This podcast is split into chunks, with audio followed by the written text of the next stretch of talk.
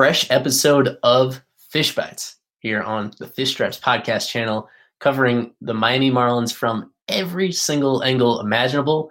And on this episode, we're going to touch on some topics that we hadn't really brought to your attention so far about the 2020 season. And that's how to bet on the Marlins and Major League Baseball in general here in 2020. A shortened season, uh, only 60 games instead of 162. And that's even being hopeful that COVID 19 doesn't disrupt anything that's going on. So we're going to see some crazy things happening this year, both specifically with the Marlins and with the league overall. And we want to overall, we just want to make you some money out of this situation as as best we can. And uh, to help me with that, uh, we're to have Tyler Wilson right here try to guide us in the right directions about where to put your money and just out of general curiosity uh, how the league is going to look so much different this year compared to the normal year. Glad to have you back on the show, Tyler. Yeah, thank you. I appreciate it. I, I, just want to share the sentiment. We're just here to make you money the best that we can. So it's gonna be a wild season, but hopefully we can at least turn a profit while you're watching the games and give you something a little bit more exciting and uh, incentive to root for. So it's gonna be a great year. Tyler has uh, special incentives to do well this year and to be responsible with his money. Now that he's he's a father, just had a baby girl, earlier this summer, and uh, so he's to take good care of her by making great decisions and studying on these props to make sure you can pick out those inefficiencies and uh, yeah, break even and make a profit when it's all said and done. And but we're going to spend most of this talking about the Marlins, considering most of our listeners are into the Marlins, and you and I are into the Marlins, and uh, specifically some of these individual players uh, when it comes to batting average that are, is being projected here for the 2020 season. Brian Anderson uh, over under 260, Corey Dickerson over under 275, Garrett Cooper 270, Jonathan Villar, 260, Miguel Rojas 275. All those guys uh, expected to be everyday players are pretty close to everyday players. Uh, which one of those individual guys stuck out to you uh, with this with, with, the line being placed on their batting average and uh, what opportunities do you see um, to beat the book in these situations? Well, the first one I'm 100% going to just, I, have already bet myself, is I'm going with the batting average over a Brian Anderson 260. I mean, in 2018, he batted 273. In 2019, last season, he batted 261. So to me personally, I we, we as a Marlins fan base, I think you would agree as well. As we're expecting the emergence of Brian Anderson this year, so I'd say probably he, he uh, finds himself somewhere in the 275 range, even if it was 162 games. So to me, Brian Anderson is almost a lock. I think he can definitely eclipse 260 quite easily. I don't think that's going to be very difficult for him at all. He's a very consistent hitter. His contact rate and hard hit percentages are up there, good enough to be able to actually give him, get him at that 200, uh, 260 batting average. And then the next guy, I mean, Corey Dickerson, it's uh, 275. Um, he's only hit under, let's see, 263. He's hit 263 and 245. And then his sec- second lowest than that is 282 back in 2017 with the Tampa Bay Rays. The past three years, he's pretty much, past two years, my apologies, has hit over 300. So you're going to give me 275 on Corey Dickerson, who is a good batter, who has hit over 300. Looks like four times.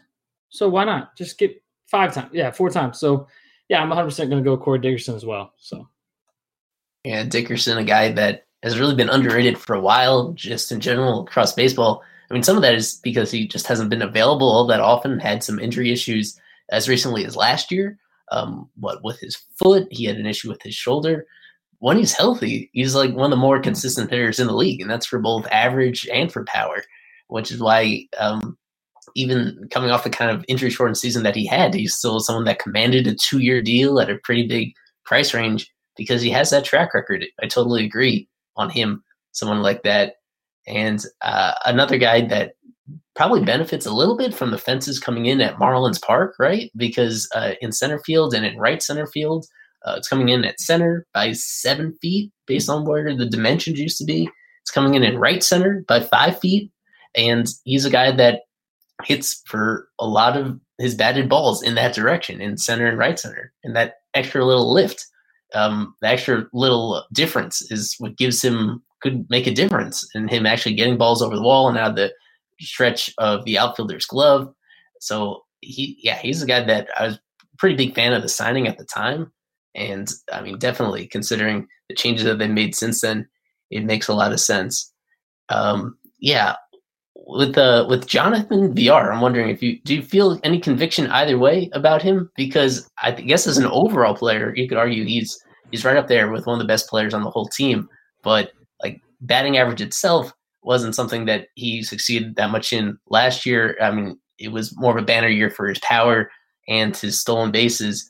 So with with him, even if uh, don't necessarily see him being all that strong in the batting average department, um, I guess it doesn't stop him from actually being a valuable player to the team, right?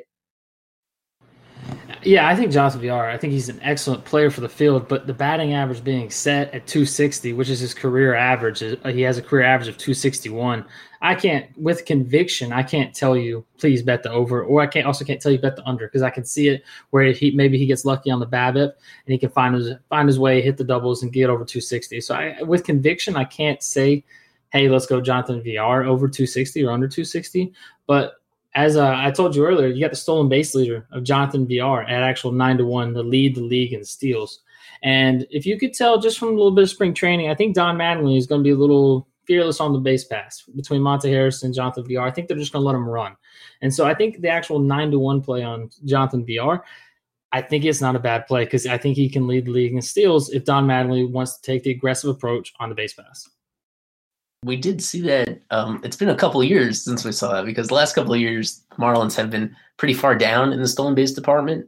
Uh, and but more so, I would think that just has a lot to do with their personnel, just the specific guys on the team and using their skill sets. I mean, when they had Dee Gordon here in 2017, he stole 60 bases and had another season prior to that where it was a similar total. That was also under Don Mattingly, so it was the same guy in charge and he was just more aggressive in those situations because he had a player that had that skill set and had that track record. And uh, even last year, uh, Jon Berti, of course, got regular playing time only at the end of last year. And but once he did, he was he had the green light basically all the time, and he was super efficient with it. And and that's that that was something that Mattingly responds to. He just like adjusts his strategy based on who he has. So I, I like that point with Villar being someone that would be we'd be inside that circle of trust. He would be someone that you think would be getting a green light just based on the the track record that he has. Uh, but we're gonna pivot here to the bigger picture with the team, with the win total being set at 24 and a half in a 60 game season. So if you think it's a, a if you think their winning percentage as a team is going to be 400 or lower, then you would take the under. Going over would suggest that this is a team that's going to win more than 40% of their games going to take a pretty significant step forward from last year. Um, this is a really complicated one. We'll spend a lot of time on this, but where are you leaning in terms of the win total? Man, I'll be honest. This is probably, I think it's a, I lean probably over just because I think the team can be competitive. The batting, I think the offense, I think can be extremely competitive, but the pitching, can it uh, allow, can it hold the teams to not give up too much offense.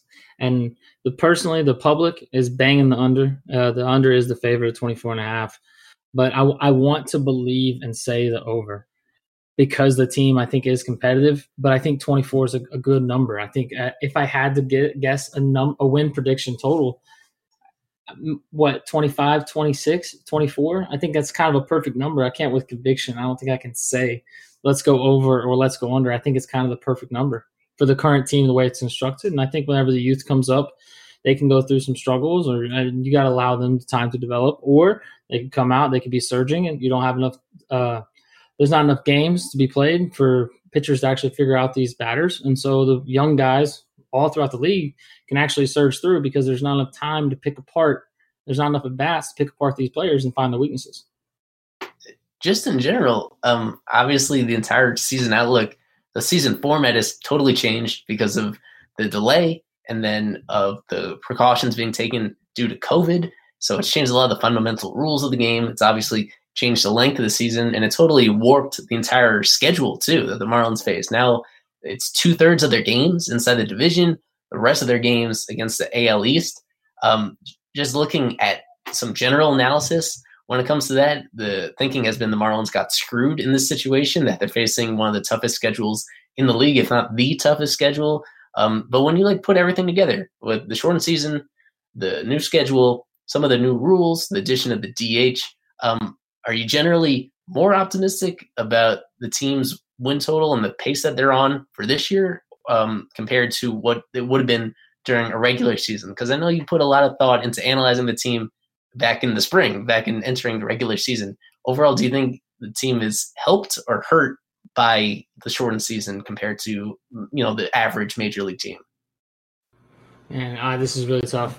Um, I'm gonna say um, hmm, it's it's tough to say because of it's only 60 games. So, but here's my thing: this team can get hot real quick, and I think can score a whole bunch of runs. And so, with it, I think the offense can get hot. I don't think the pitching can. Even though Caleb Smith actually last year in 60 games he was in the top five of ERA.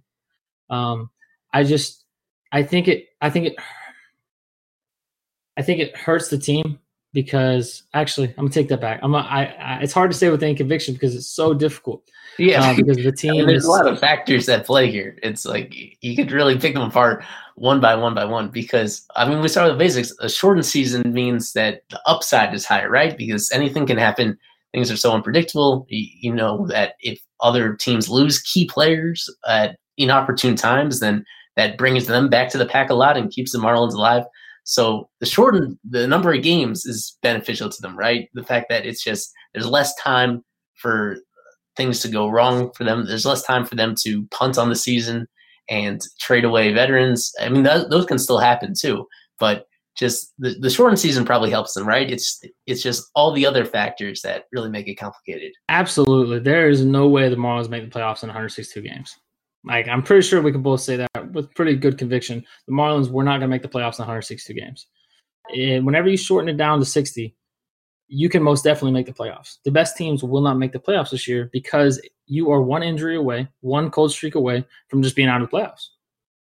That's just how it's going to be this year. So to say, yeah, it has to be beneficial to them. Just the short games. If, if the team gets hot, hey, you can make the playoffs. Will you make damage in the playoffs? That's a whole different story. But the team can get hot, the team can make it, and I think the team should be optimistic. And I think from the players I've talked to, they're very optimistic about believing, hey, why not us? The message to our guys is that you know why not us? Why not us? Why not us? The rallying cry that started with mike hill and then a lot of the players have picked up on that. Even though it's a little bit corny it's a, it's a simple direct message. Yeah why not us? And i you see like little advantages here because i mean at this stage of the spring their their, their roster hasn't necessarily been like overwhelmed with covid cases. They're going to enter opening day with most of their preferred starting lineup intact and uh, all their starting rotation intact.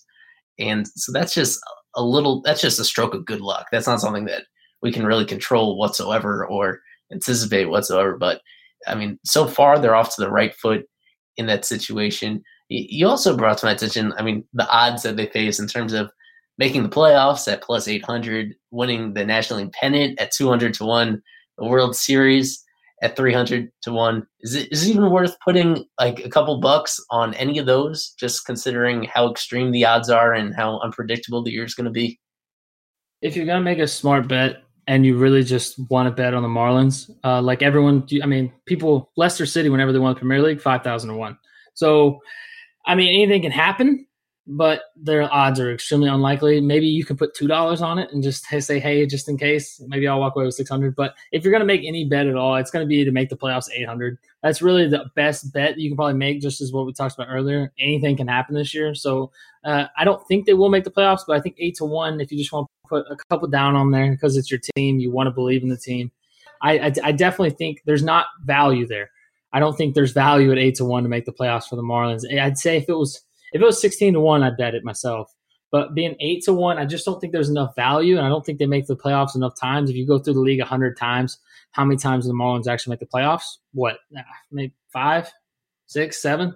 So I don't think the value is there at eight to one. I definitely don't think the value there is there at the NL pennant at two hundred to one.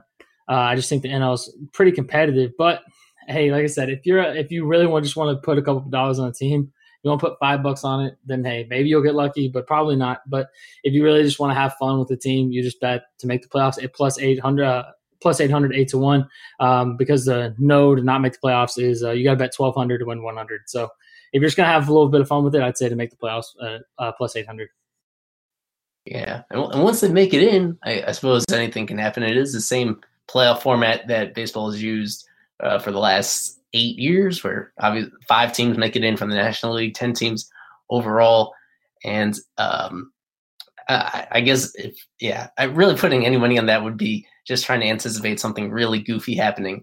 Like one of the scenarios that obviously was talked about during this entire pandemic was what if baseball just plays most of their games at neutral sites in places that um, in, in, preferred places and Marlins Park was brought up as like one of those neutral sites that everybody would want to go late in the season, you know, to um to, to guard against colder weather. And if the Marlins, for whatever reason, were uh, able to do that, like in the luxury of their home city and sleep in their own beds while they're going through like the most important games of the year, that'd be that'd be working in their favor, I guess, even if there's no fans in attendance. But I agree, I agree. It's it's so such an extreme long shot that yeah, you, you don't want to like actually expect that to happen. Otherwise, you're kind of preparing yourself for disappointment. With some of the younger players, though, I mean, that's something that people are heavily focused on. I remember on Fish Stripes, we put up a poll way back at like the start of spring training um, as they were winning games in spring training, but just checking in on whether fans were prioritizing the future of the team or the present of the team, considering where they are in this rebuild. And what we found is even at this point, even with the momentum that we've seen with the team, more people are focused on the future and on the prospects than they are on the current major leaguers on the team, which would understandably mean that during the shortened season, people are going to be paying close attention to which of those top prospects finally break through to the majors. At obviously being in a position where these guys have unlimited potential, unlimited possibilities when you're like breaking through to the majors for the first time. And you did send over some National League Rookie of the Year odds with these guys. Uh, which Marlins do you think have any sort of chance? You think to, um, I mean, just generally, we could talk about guys that could contribute right away. But for the betting purposes, which of these guys has any sort of path you think to winning National League Rookie of the Year and getting that kind of respect and producing right away? Uh, so for me, um, So for me personally, the Sixto Sanchez at twenty to one, I don't know if he makes enough starts to do the damage. Um, and then you have Jesus Sanchez at forty five to one. They're the only two Marlins that I can actually find listed anywhere for NL Rookie of the Year. Um, I don't I don't know how many bats Jesus Sanchez gets. I don't know if he can actually cover the time. I actually think the big thing is for the NL Rookie of the Year is who's going to have the most starts because you're going to be competing against someone like Carter Kieboom, who's going to probably be the starting third baseman. Guy like Dustin May, who's who could win the fifth spot for the Dodgers. Mackenzie Gore, who could break out. Dylan Carlson and Gavin Lux. So to me, the NL Rookie of the Year is going to be really hard if you're not starting right away. And to me, Sixto Sanchez, I don't think he's going to start right away. Uh, Jesus Sanchez as well. I don't think he's going to start right away to me, actually, if I can find it, I want Lewin Diaz. And that's a guy to me that I think he can just do enough damage. And if he can start right away, that's a guy that can actually win in NL Rookie of the Year. Yeah, we know that the Marlins, for at least themselves, their own internal valuation of Lewin is that he's special, that he could be the best hitter in the organization, and that he could be pretty close to major league ready. Yeah, we had one of my writers like put together a opening day roster projection fresh on today on Wednesday as we're recording this, and he thinks that Lewin can sneak onto the opening day roster just because of some of the openings currently. Um, Matt Joyce is a guy that is expected to not be healthy for opening day. That would create a spot, and the Marlins in general just uh, hoping to add some left-handed pop. You know, we mentioned Corey Dickerson and how much he could contribute, but besides him, they don't have a ton of power threats from the left-handed side, and so Lewin is a guy that could come up and like immediately help them in that department, it's it, yeah, it's going to be just a question of how early they arrive because it's such a shortened season. Like what you see in past rookie of the year races, uh, it's pretty common for guys to win the award even if they're not on the roster to start the year. Like we see them emerge in the middle of the season and even towards the end of it. We saw it with Jacob DeGrom. We saw it with Gary Sanchez, with Yordan Alvarez. It's almost every year in one of the leagues, really, where a guy emerges in the middle of the year and has that and is able to like produce and get the attention he needs to win the award. But in this season, yeah, every single game mm-hmm. is precious. It's, it's almost like a process of elimination where you can almost eliminate guys that aren't on the roster immediately because they just don't have the time later on to to make up for any missed time at the major league level. And that's going to be interesting to see how they balance that. It's an unprecedented situation with how they go about that. I mean, aside from the Marlins, uh, I mean, maybe there are some other things in your mind when it comes to them that are worth paying attention to. But I, I know you follow all the other the league itself to some degree in general. Uh, is there any particular props when it comes to non-Marlins players or other teams that you think are being undervalued or overvalued? Any any bets that are unrelated to the team that are worth Marlins fans actually investing in, even just trusting you to have the best info on those other teams? Well, so for me personally, uh, one bet that I think is a really good bet is the 2020 National League MVP. I really like Cody Bellinger at 12 to 1. Uh, personally, because you've seen what he does in 60 games. I put out a tweet a while back where he hit 400 through 60 games of just last year. So just having him get better now, I will say this Cody Bellinger this offseason did tinker his swing a little bit right after winning the MVP. So will that have any ramifications on it? I'm not entirely for certain, but I'm I think I'm pretty comfortable betting Cody Cody Bellinger at 12 to 1. I think the value is there with Acuna, he's at 6 to 1, Yelich at 7 to 1. Why is Cody Bellinger 12 to 1? Uh, while Mookie Betts is actually 3 to 1. So I'll go ahead and take Cody Bellinger there. I mean, he's already won the MVP, and I know he could do it. The other thing is the 2020 National League Cy Young. So Jacob Degrom, if you guys uh, you saw where he went out with the back injury, so that's right. a little bit open up now. So is, is it possible for someone to get hot? And Max Scherzer at five to one, I kind of like a lot. I think he's definitely got a potential. Um, I mean, he's obviously one of the best pitchers. He's a future Hall of Famer. But one sneaky bet that I love to bet, I've bet way too much money on it. It's Josh Hader at fifty to one to win the National League Cy Young obviously a reliever, Josh Hader, the the Brewers reliever, sometimes a closer. Um, what, what's the path for him to win the Cy Young? Because it's been a while since any reliever got that award. So, what what makes him like a better odds than usual to get it done this year? Well, not better odds. What makes him a, a sneaky pick and someone that could actually do it? What's working in his favor this year that probably wasn't under normal circumstances? Well, Josh Hader to me, what's the maximum amount of innings someone like Max Scherzer is going to be able to throw? Like 70? So I just need 30 appearances from Josh Hader, and I just need him to go two innings apiece. That puts me about 60 innings. That's at least going to make him inning competitive with the other players, and then you can just rack up the saves. And also, not seeing Josh Hader a lot, um, you're just going to be able to rack up. Like they're not the play, the batters aren't going to be able to catch up to him, so they're just going to see him, and then boom, he's gone. So he can actually, I think he could post under one ERA. I think it's a long shot, but I think the the roadmap is there because the pitchers can't just be like, I threw 200 innings, and then you can look at Josh Hader. Oh, he only threw 75. This time, Josh Hader, if it's possible, where he can actually be there quite close to all the starting pitchers, if they uh, if Craig Counsell uses him enough to have that potential, and I think he can do it. I mean, you're, Trevor Bauer's 13 to one. So you're telling me Trevor Bauer's more likely to win Josh Hader? I don't think so. I think Josh Hader at 50 to 1, I think it's a wild bet, but I also think it's a wild season, and I can see the roadmap for Hader to do it. I mean, he, you got to think about it. He gets strikeouts. He, he just does what he does. I mean, everyone loves Josh Hader. He's a great reliever. So why couldn't he do it? Well, uh, I mean, on, on that subject, I'm glad you brought up Bauer because there was that um, mention today by his manager in, on the Reds about the possibility that Bauer works on short rest for some or all the season. That even though the Reds have a pretty good rotation, Bauer's a guy that has always been very confident. You could say kind of arrogant about his conditioning and his arm strength.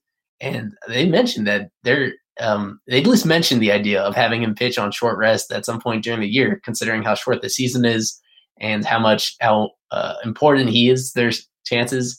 So that'd be something that throws a pretty big curveball in the whole scenario, right? If you have one guy that's pitching more games than anybody else because his his manager is willing to take that risk and he's willing to take it I, I, would say that's unlikely to happen, but I I just it's cool that it's even a scenario in this situation because these guys are preparing for such a short season that those type of wild strategies are at least on the table a little bit. You mentioned it really quickly with, with Bellinger about the stretch he had where he hit 400, and, and you mentioned this also off the air when we were talking before the pod. Is he the guy that you think has a little bit of a chance that there is a version of this season where he actually hits 400 for the season and does something that nobody has done in like generations? Yeah, I do. Just because you've already seen him do it before, I think Christian Yelich can have that kind of approach as well. I think Ron Acuna has the possibility, but I don't see him getting over it. I think Cody Bellinger. I mean, the only reason why I say it is because he's done it. So, like, I don't think it's. I think it's highly unlikely. But if you're just going to pick someone to pick it, I'm going to go with Cody Bellinger because he did it. So I mean, there's hot streaks, and then there's the guy who's already he just did it last year. So I'm going to believe in the guy. Uh, I don't think it's likely though. But if I had to pick someone to do it, I'd say Cody Bellinger. It checks a lot of the boxes that you look for. I guess with a 400 candidate, he does have a pretty stacked lineup around him with the Dodgers, and obviously the recent track record, having that stretch just in 2019. It's it'll be fun. I mean, I'm a skeptic. Maybe I'm just no fun. I'm I'm just the guy that when I see the way that the game is going and how batting averages in general have been dipping a lot the last few years um, because of the way the game is played and more priority on hitting the ball over the fence. And naturally the improvement of other pitchers and how hard it is just to get your bat on the ball in the first place being hitter in today's game that yeah i have a hard time imagining it but that's that, that's one of those mythical numbers. Like in baseball um, it's a lot of those numbers that used to be so um, so like w- worshipped and so precious to people that were keeping the history of the game. A lot of those numbers aren't remembered the same way these days, whether it's because of the steroid era or just a new way that we appreciate baseball. That like some of those numbers don't have the same significance they used to. But hitting 400 in a season is like as as amazing as it gets and as uh, unbelievable as it gets. So that would, yeah, that'd be pretty wild. But it would also be something that even if you don't put like a physical asterisk next to it, I think it's going to be remembered differently. And that's, I guess, that's something that uh, this is kind of off the subject, but when we like think about everything that happens during this regular season, um, even though in this moment everybody's on what we hope is a level playing field when it comes to actually trying to make these props and place these wagers as best we can. But like when we look back at all these regular season numbers historically, uh, it's going to be hard for to take any of the 2020 season stats all that seriously, right? Because it's just such a totally different game than what we're used to, and because the sample size is so small, it's uh, yeah, I just I just don't think it's going to be remembered with uh, the same type of respect that normal regular season stats will be, right? Yeah, I don't think anyone's personally really going to care about the end of season numbers personally to say that because I, I, just don't think they're just really going to care. Because I mean, you could think about it. If Max Scherzer goes out there and gets railed one time, he has an ERA for the season of eight. You just go look at that blemish on his career where you just go through there and it's like three, two, two, two, two, eight. And it's like no one's really going to care that much. But I think about the in season numbers, but I just think a lot of people are going to pay attention to the adjustments that the players make in season just to look at it for next year possibility. I, I, I don't think you can see anything this season and just be like, oh, wow, he hit 400. Okay. I mean, that's great, but he only played 60 games. So it's not like he even did it for a full season. There's always going to be that asterisk there. You're just, it's just not going to be one of those things. Now, if someone comes out there and hits, you know, 50 home runs in 60 games, then hey, that's a little that's a little bit different of a story. But I just think like the end of the batting average and the ERA, I think, and the WHIP, I think those numbers can go so low just because the sample size can be so small. I just don't think anyone can really take it. I don't think anyone can really take it seriously, other than just actually watching the pitchers and seeing their adjustments and seeing how they improve from the year to year. I think that's the only thing that you can actually look at with the pitcher and be like, oh, he was elite because he got this new sinker pitch and it just dominated everyone. But yeah, he had a one ERA, but that you know that doesn't really matter. Right, right, yeah. Uh, I guess one thing I'm really looking forward to is individual Marlins games and the lines that are set for those games because the last couple years it's been incredible how uh, 95% of the time, maybe higher, they're underdogs, even if they're at home for individual games. That the their talent level was like so far below most of their opponents on any given night the last these first two years of the rebuild that they were underdogs consistently. And that, that was a trend that I was following a lot last year. There was like a, a little silly celebration when they were actually the favorite for once, like playing another rebuilding team at home towards the middle of the year. But um, considering like all the other the other talent that they're going up against this year, um, that's one that's one of the oddities that I'm looking forward to this year because first week of the season they host the Baltimore Orioles at home. I imagine they're going to be favored for those games. Uh, the Orioles being a team that's probably even deeper in their rebuild at the present moment and uh, has has their own concerns about who's actually ready to contribute at the major league level. So that's that's going to be a, fun, different story. Uh, actually, being a favorite team for once, even and uh, uh, one thing we we tried out last year on Fish Stripes is we had a daily prop bets contest, something that no real money anybody was putting up, just a thing for fun that we got like some good engagement with was people trying to pick out how many strikeouts the starting pitcher would get each day, uh, how long the game was going to last, uh, the total run scored, but also like a lot of really goofy props that we set up on a daily basis. So I think we're going to bring that back this coming season as well. Uh, any final thoughts about the way that this is shaping up, whether it's for the Marlins or for baseball in general, uh, when it comes to anything, any, anything else that comes to mind that you think people should keep in their own minds when they're approaching this from a bettor's perspective? Yeah, absolutely. So the number one thing to me is I think the Marlins this year are it's kind of it's going to be a transitional year almost. You're going to see a lot of veterans leave, and you're going to see a lot of the new the young guys come up for the next season. So but the number one thing to me is I think the Marlins, like as you said just a moment ago, they're underdogs a lot. So to me, actually, I think with the offense they currently have, I think a lot of times you're going to be able to catch some really good odds for them to make comebacks. Say they hang up three runs in the first. Hey, you know, last year's Marlins team, you hang up three runs in the first, they're probably not going to come back.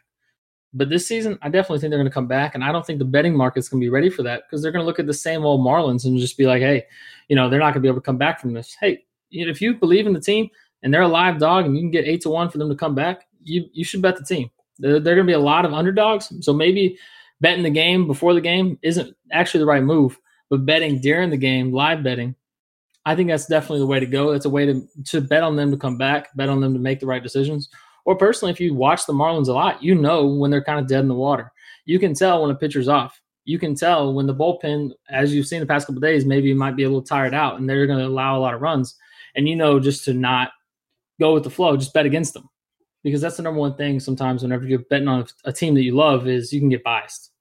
So the number one thing is whenever you're looking at the betting, especially on the Marlins, because it's going to be a team you know very well, is to look at it full circle and understand when you're being biased that you probably shouldn't be betting. But when you understand the team, look at it full circle and understand the baseball game and just look at the baseball game itself and bet at it like that, that's how you make a profit over over time. Yeah, I got my fingers crossed that the bullpen is improved a little bit this year. There, there were times, especially final couple months of 2019, that uh, the close games turned into blowouts repeatedly down the stretch because uh, they traded away some of their key veteran relievers. Others were just inconsistent or had injuries, and that was obviously a big point of emphasis with the team this past offseason is bringing in not necessarily the most experienced arms, but just a lot of new ones that had uh, interesting upside that had a new philosophy of having a bullpen that has guys actually throw strikes on a consistent basis. That's going to be a pretty refreshing change compared to previous years. It just applies to what you were saying about trusting them to actually come back in certain situations because that was hardly ever happening at all last year because of some of the arms you had in that bullpen and how inconsistent they were. But hopefully, a much different story this time. And obviously, the front office put in a lot of work in terms of just bringing in different options and a lot of different looks out of the pen that are hopefully hard for opponents to adjust to.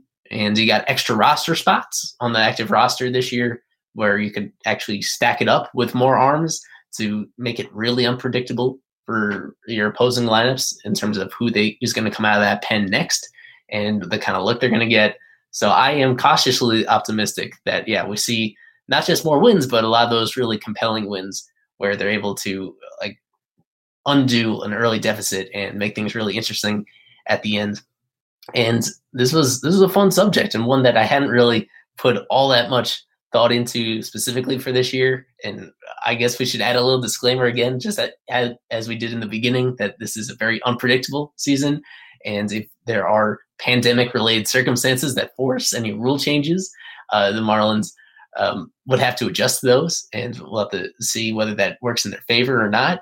But considering everything we know for right now, as of this recording, a, a week before opening day, uh, I think this was pretty great primer and well prepared for us into uh, into how to look at the Marlins heading into this year and how this sets up for them and how it sets up for individual people to take advantage of what the sports books are putting out there.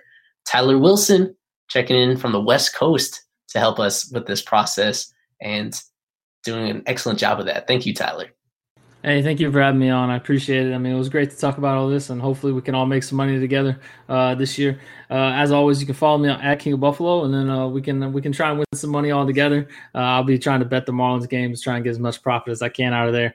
Um, my daughter, she typically wakes up at like uh, 1 a.m., so I'm sitting there betting on Chinese and Korean esports. So I'm gonna be a little happier when I have baseball to actually bet on. It's it's been a rough drought for everybody, for especially for betters, yeah, because not just the absence of sports, but yeah, the, the way that so many of these other leagues that are able to get going are doing it at all sorts of odd hours. But uh, you've, you've almost made it. We've almost made it to the other light at the end of the tunnel with baseball and with other sports as well, all coming back uh, approximately the same time here in, in later July. So we have reached the ends, and uh, all that did is give us more time to actually prepare for uh, how to responsibly approach it. So, so from Ely Sussman, Tyler Wilson, latest episode of Fish Bites. Be responsible out there. Go fish.